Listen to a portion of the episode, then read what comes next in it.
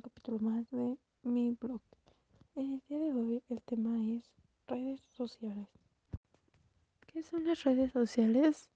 Tradicionalmente una red social se ha definido como un conjunto de personas que tienen vínculos entre sí, sea por temas comerciales, amistad, trabajo, parentesco, etc. Las redes sociales como nosotros la conocemos permitieron que estos conjuntos de personas se encontraran en el entorno virtual convirtiéndose en sitios web conformados por comunidades de personas que tienen cosas en común.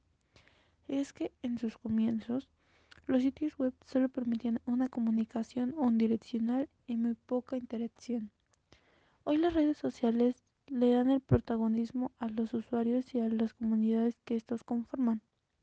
Estos sitios facilitan la comunicación entre las personas, el intercambio de información como fotos, videos y más, y les permite conocer gente nueva ampliando aún más su red. ¿Qué son las redes sociales?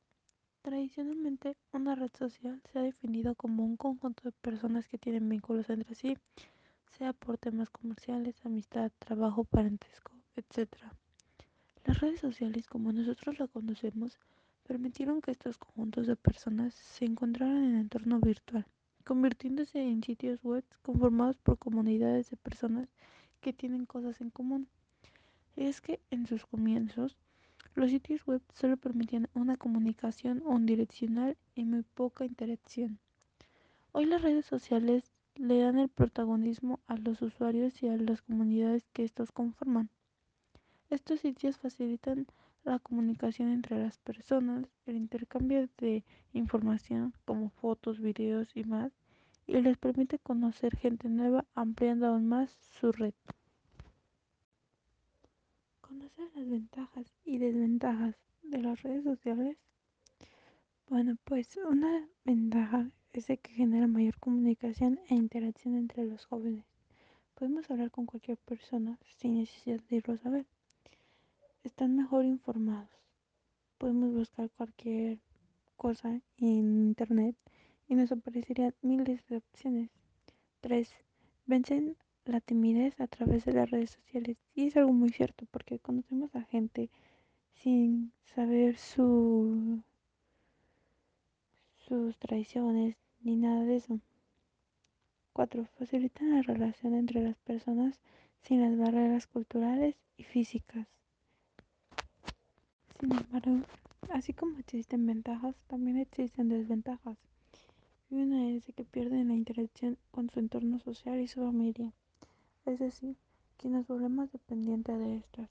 Dos, pueden convertirse en víctimas de ciberbullying y suplantación de identidad. Y pues es cierto, una vez publicado cualquier cosa en alguna red social, ya no nada más te pertenece a ti, sino le pertenece también a los demás. Se exponen a personas que muchas veces no conocen y publicando información personal. Esto ha causado mucho secuestro y pues extorsión y todo eso.